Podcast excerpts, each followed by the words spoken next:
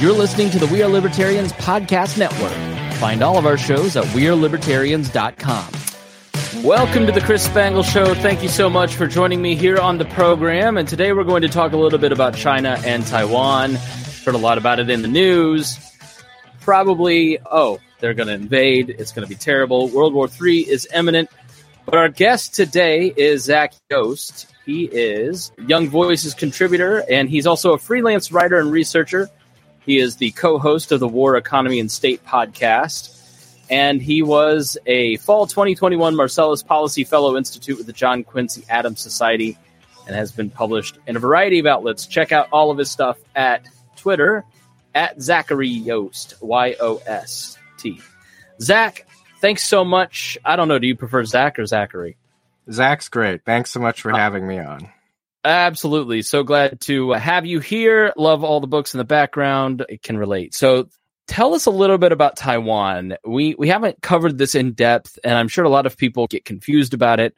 Why would China want to invade Taiwan? I didn't even know there were two different countries, or maybe they're the same country. What is Taiwan? Where is it? And why do the Chinese... So Taiwan is an island about 90 to 100 miles off the coast of mainland China. And officially, it is the Republic of China. It's the successor state of the Republic of China that was founded way back at the beginning of the 20th century. It's the side that lost the Chinese Civil War and all that sort of stuff.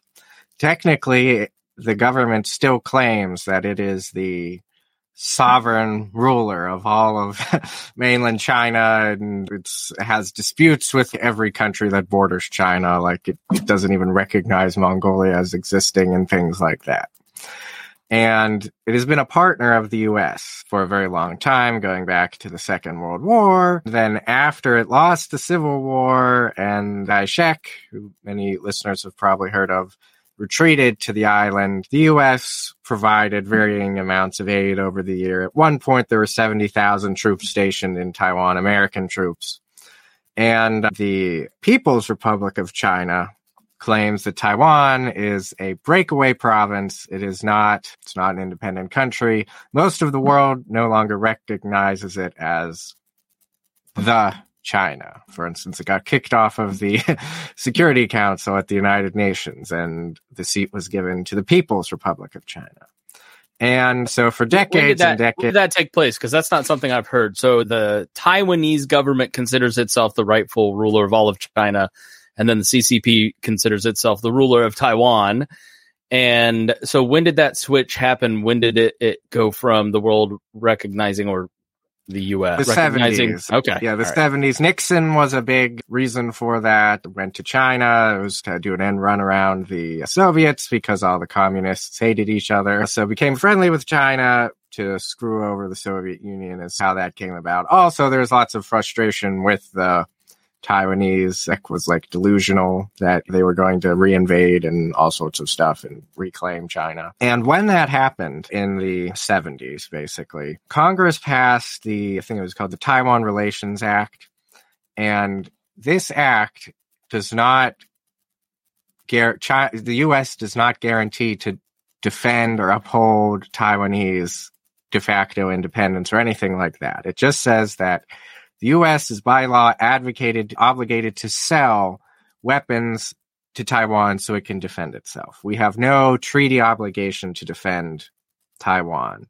And I want to make an important clarification here. You'll see funny memes online that like, mainland China is West Taiwan and things like that. And people say we should recognize Taiwanese independence and things like that. Taiwan itself does not want that. And it's a very, very contentious issue within domestic Taiwanese politics about what Taiwan is. Taiwan considers itself to be the Republic of China. And while that's obviously a fiction at this point, and most of the population that, especially younger, identifies as Taiwanese, not as Chinese, they understand that it would be disastrous and really worsen relations with China itself if they were to declare their independence, meaning we're no longer the Republic of China and we relinquish our claims to the mainland. We are now as Taiwan. So it's this lasting piece of historical fiction in the government that they hold on to, that they can't really get rid of. So they're suspended in limbo. So that's interesting that they don't really consider themselves. So they don't think of themselves like Ukraine. So your article that you wrote in Law and Liberty, which was titled "Taiwan is Not Ukraine," had a lot of really interesting facts. There is it analogous to Ukraine in terms of their national identity, where there's part of Ukraine that sees itself as an independent country and part of Russia that sees itself as we're part of Russia. Is it similar to that, or is it more nuanced? The comparison between the two countries is usually rather simplistic and has an agenda behind it in just saying, oh, these are democracies that are being threatened by evil tyrants, and the rehash of the domino theory. Oh, if Ukraine is invaded by an evil tyrant and we don't do anything, then China, nothing will stop them. In terms of identity, I would say it's not super analogous. It is, for one thing, they speak. There's not like really the language barrier. And it's a case, I don't think I'm fully qualified enough to delve into the nuances of Ukrainian identity, which is fraught with political landmines and whatnot. But yeah, there are large portions of what is now Ukraine that were part of Russia, that were switched over and when it was part of the Soviet Union, because it didn't mean anything then, and there's battles about what languages are taught in schools and air on the media and things like that. I'd say it's a contentious up-in-the-air thing, where in Taiwan, it's all moving in one direction, which is we are Taiwanese. Okay. Older generation, if there's some debate, but I don't have the stats in front of me, but it's polling is very overwhelming in that younger people identify as Taiwanese, not as Chinese, and they don't have any kind of connection to the mainland that the older generation did. Gotcha. Okay. What are the differences? So again, like you said, it gets simplistic when you hear, I don't know that you hear people on social media talking about it. It typically tends to be like the think tank class talking about the analogous China invading Taiwan versus Russia invading Ukraine. What are the differences that you point out in your article between Ukraine and Taiwan being? So there's differences on two levels that are both extreme. On the one hand are the grand strategic differences, just like simple geography. Ukraine was, when the invasion started about a year ago, Russia invaded on 5 fronts simultaneously. It shares this vast land border.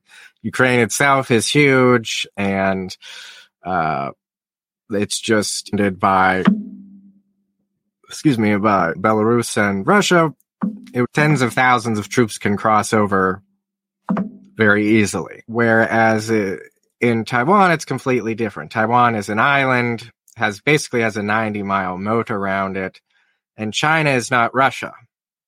China also has a huge land border like Russia does, but Russia has basically more or less eased all of its border disputes, notably with China itself. Just a few decades ago, the Soviet Union and China were shelling each other over a disputed island in the Amur River on their border.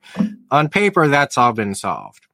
Whereas China, just in the past few years, dozens of people have been killed, literally beaten to death in the contested border zone between India and China. Can't bring guns. They have this agreement where you can't bring guns within this, the zone of separation. So that's why people are beating each other to death with spiked clubs. So I guess I haven't heard about that India and China, and also Vietnam, they play a role in this, in that they really have to defend these borders pretty closely. What is the dispute? Is the dispute similar that, like Pakistan and India always fight over territory because this is it's literally land, right? That. Both sides occupy huge swaths of territory way up in the mountains that each side says is the other's. And fighting over inhabitable land. Yeah, uninhabitable, basically. Yeah, it's very remote. Both sides have invested gajillions of dollars in infrastructure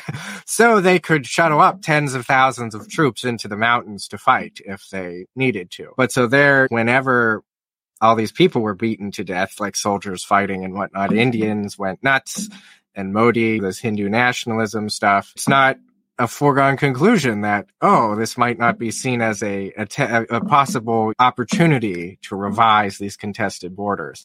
And it's this problem has plagued China historically. Half of their armed forces are occupied. That's about 1 million men are occupied patrolling their ginormous borders. It's contested. And basically garrisoning their cities to suppress all of the dissent. We think of China as this totalitarian state, but there's lots of disruption. And we saw some of that with the protests against zero COVID because it was such a crazy policy. And the government broke first because they were destroying Chinese society.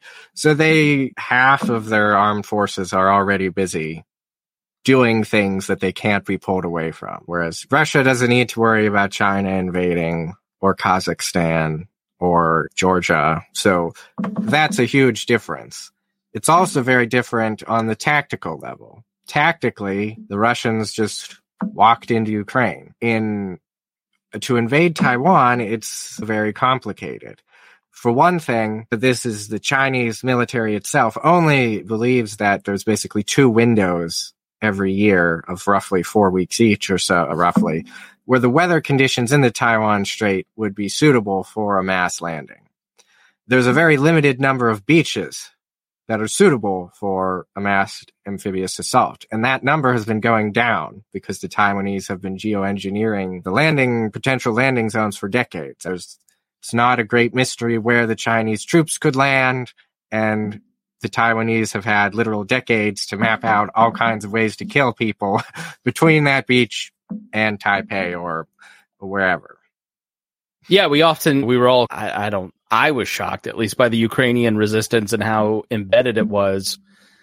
And I don't know that they had been thinking about it as intensely. Again, to go back to the simplistic comparison, but it sounds, based on your article, that the Taiwanese are incredibly prepared and would meet with ferocious resistance. And it's also 23 million people that live on Taiwan.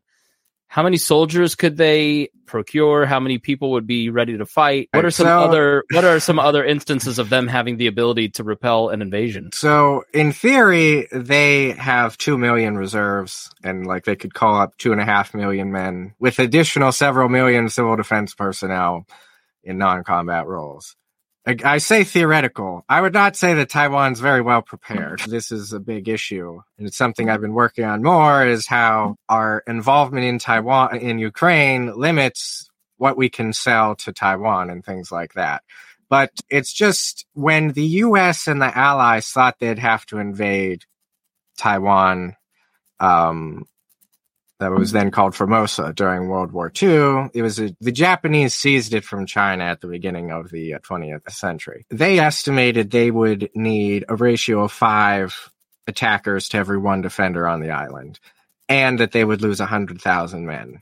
I forget what the operation was called, but it was all planned out. And it's wow, this will be a costly mess. China, we tend to think, oh, D-Day, we can just cross the Taiwan Strait, cross in Normandy. That was an immense undertaking. The Allies landed about 100,000 troops on the first day. China does not have anywhere near that capacity. And also, back to the tactical level, the Germans were defending the Atlantic Wall from the tip of Denmark way out to the Atlantic coast of France. Troops weren't deployed because there was fear of another landing would be taking place. And the first one was a diversion. It's much more simpler than that with Taiwan in terms of where the Chinese are going to be landing, and the Taiwanese, assuming they don't just collapse into incompetence, will be able to field many times the number of troops China would be able to get on the beach. One study said that this is assuming no losses at all crossing the channel, both in air and by sea. China could land less than 30,000 troops on day one of the invasion. 14 beaches with perfect weather, which it sounds like. So is the weather just very volatile around? Yes, it's very volatile in the intervening months. And also it's quite fascinating. There's It's just quirks of geography and whatnot. There aren't even necessarily regular predictable tides at some of these beaches. It's a huge issue in amphibious landings, basically where the tide level will be when it's important to have that all scheduled out, or you could be looking at a 50-foot difference between where the troops are supposed to be and where they actually end up, and that's 50 more feet of kill zones and things like that. Yeah, but Zach, I've been watching a lot of CNN and reading a lot of the New York Times, and China just seems to be unbeatable, and we're always losing in war games to them, and we're not prepared. I just don't know. They could overwhelm them. They have 1 billion people that live on that. So you're kind of challenging that assumption that this is just some major military superpower that is ready to invade with child soldiers and 1 billion people. Right, yes. And there's no doubt it would be a big mess. And my stance, and I lay out this case at length in a white paper I wrote called Victory Without Battle, which was published by the John Quincy Adams Society, that Taiwan could defend itself from the invasion, or in the best case scenario, deter an invasion from happening in the first place without the U.S. explicitly defending Taiwan. And there was recently a war game scenario, a series of war games, based entirely on publicly available information. Because you're quite right, in military-run war games, the U.S. usually loses. But in this recent, very large war game run on publicly available information in a bunch of different iterations, in all the base case scenarios, the Taiwan with the United States is victorious, but it includes losing 2 aircraft carriers, which have 5,000 people each on them, by the way, and like hundreds of planes, and it's just a very Pyrrhic victory. And this war game situation argued that Taiwan could not defend itself on its own. I contest that. But yeah, China, it's sort of... China's not fought an actual war since they invaded Vietnam in the late 70s, early 80s, where they were slaughtered en masse.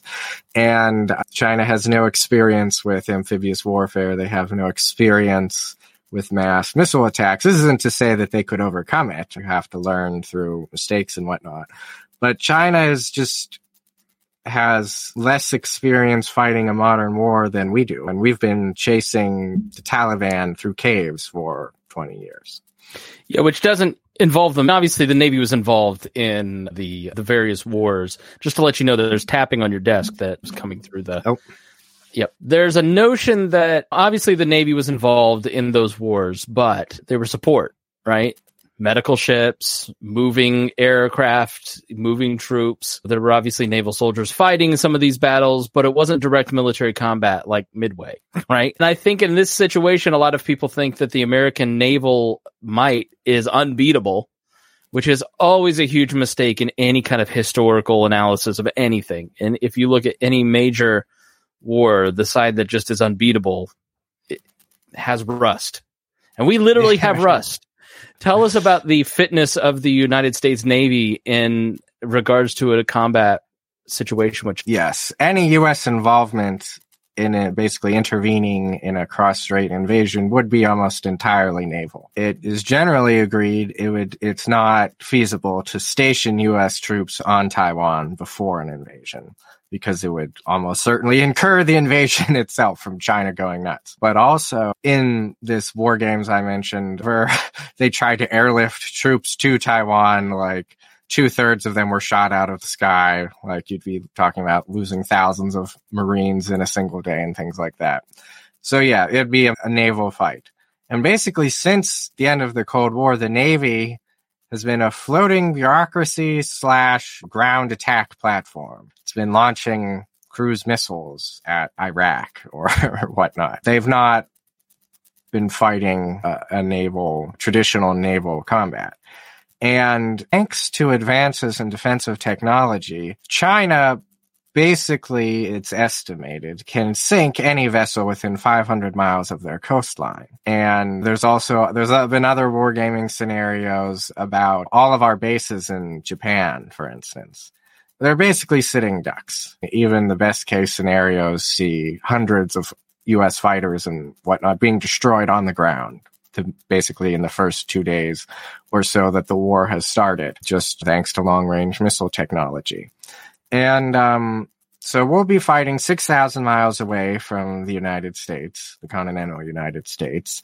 All of our bases and ships in port in Japan will basically be smoking craters. And we have basically no surplus battle repair capacity or plan to salvage. Say an aircraft carrier is disabled.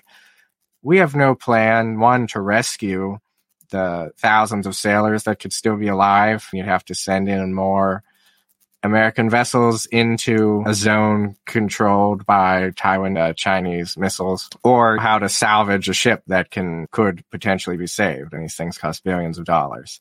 We're already at peacetime we exceed our naval repair capacity. To give you any idea how nuts it is to plan a naval war against China in our current state. So the odds are definitely not on our side for us doing all of the heavy lifting on Taiwan's behalf, which is basically what a lot of people advocate for.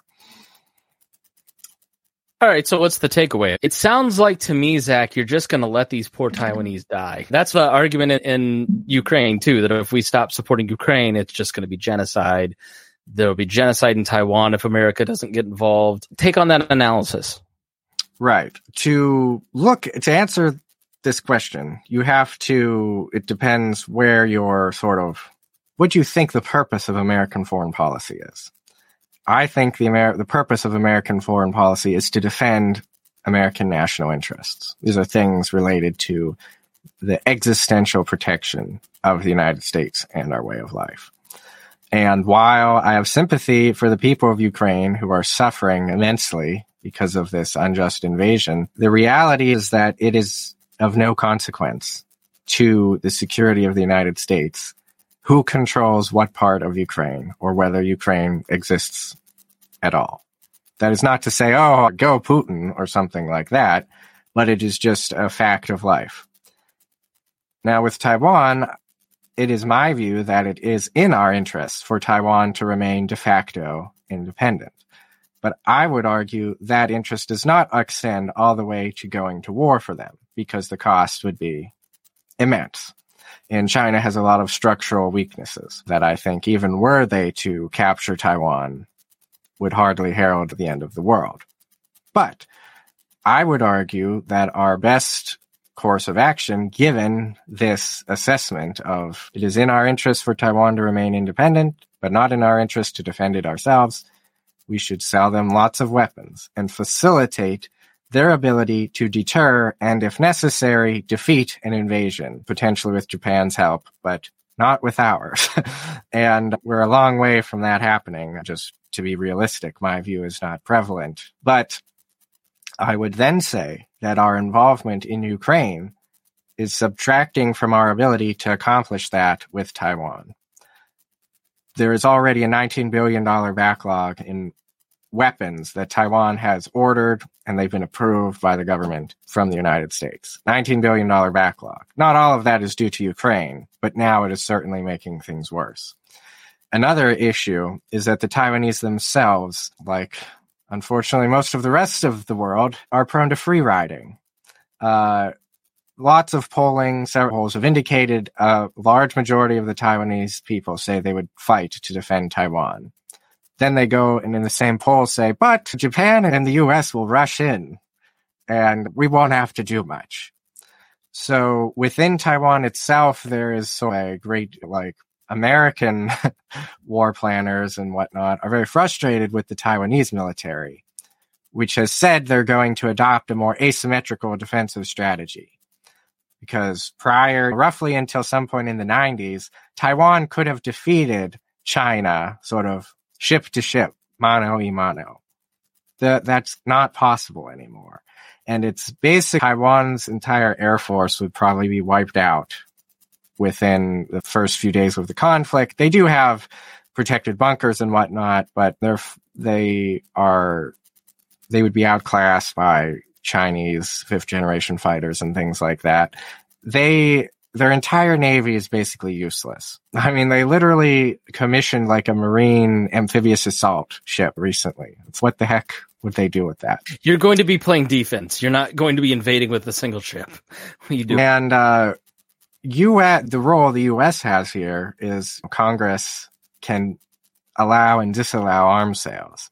So I would argue that Congress should be very strategic in what arms sales they approve. It's probably not a great idea to continue to approve the sale of Abrams tanks to Taiwan. It's questionable how much use that would be. Some people said it's absolutely no use. I'm more agnostic. I think let's hear them make their case. But, what we should be selling to Taiwan, thousands of Stinger missiles. Right. Thousands. Yeah. Anti-aircraft missiles, yeah. Yes, thousands of Javelin missiles. But guess what? The backlog in the very small number of those that Taiwan has ordered, and we've literally given away a third of our Javelin missile stockpile to Ukraine. The War Games estimated that Taiwan has 3 months' worth of shells. The U.S. has given, as of sometime in January, over 1 million shells to Ukraine. At current production levels, we cannot replace those shells because everything we produce is used up in our military's training exercises. We don't know the exact size of our stockpile of shells, but the longer the war with Ukraine goes on and the longer we're literally just giving away literally years and years worth of production from our stockpiles, the less we'd be able to, in my view, we should be selling to Taiwan. And that would indicate that we're serious about helping the Taiwanese help themselves rather than us doing everything for them. So why do you see them as a strategic partner to support, whereas Ukraine, not as much? What makes them typically, those of us who are on the non-interventionist side, which I'm guessing you're probably part of somewhat, what makes Taiwan different? Why should libertarians not just wash their hands completely and say this is not something we should support? I would say you have to compare Russia and China. I would say that Russia is a great power, but it is clinging on. They have the world's largest nuclear arsenal. They're the world's largest country. They're not irrelevant. But I would say I'm hard-pressed to understand what threat Russia is to the United States. There's the election interference and all that kind of nonsense. But they're not an existential threat to us, short of we somehow stumble into... They're getting beat by Ukrainian farmers, right? Yes. Now that all that's moved in, but their best invasion wasn't that good. Yes, it's very strange. The blob, the foreign policy status quo, maintains two seemingly mutually impossible views. One, Russia is constantly on the verge of defeat and losing in Ukraine, yet at the same time, they could also be in Paris in a week if we don't throw everything we have and give it to Ukraine. Now, China, on the other hand, I'm not paranoid about China. I don't lay awake at night worrying about them. But my view of the world, I would consider myself interventionist is, yes, I'm generally non-interventionist, but I'd say I'm in favor of realism and restraint. And one of the core components of realist thought in international relations is that the future is radically uncertain. We don't know for sure how the future is going to turn out. Just think back to 1923. No one then could predict how the world looks now, and And no one now can predict how the world will look in 100 years. And China has immense problems. Demographically, they're polluted beyond all belief. Even their groundwater is, like a majority of it's unsuitable for even industrial uses. It's so polluted. The desertification, the Gobi Desert's like 100 miles from Beijing, things like that. They've got immense problems. But I would say they pose a much larger threat, small though it may be, compared to Russia. And that is why I would say it's better, all other things being equal, that Taiwan remains de facto independent because basically it contains Chinese energy. It's a great point of nationalism and whatnot to reclaim Taiwan, which is a living vestige of the century of humiliation where Japan and the Westerners just ran roughshod over this great, ancient, proud civilization. And they're not going to be doing much else, I would say, other, unless Taiwan were to fall, though, it's not the end of the world either. They'd have a big job to clean up.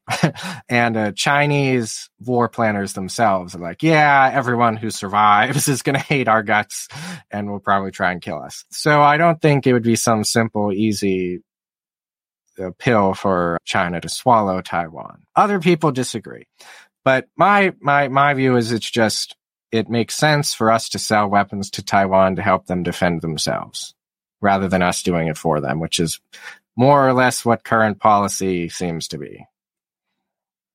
All right, Zach, shameless self-promotion time. Where can people follow you if they want to learn more about this and other subjects? Yeah, so you can follow me on Twitter at Zachary Yost. You can also subscribe to the War Economy and State podcast. I host that with Ryan McMakin at the Mises Institute.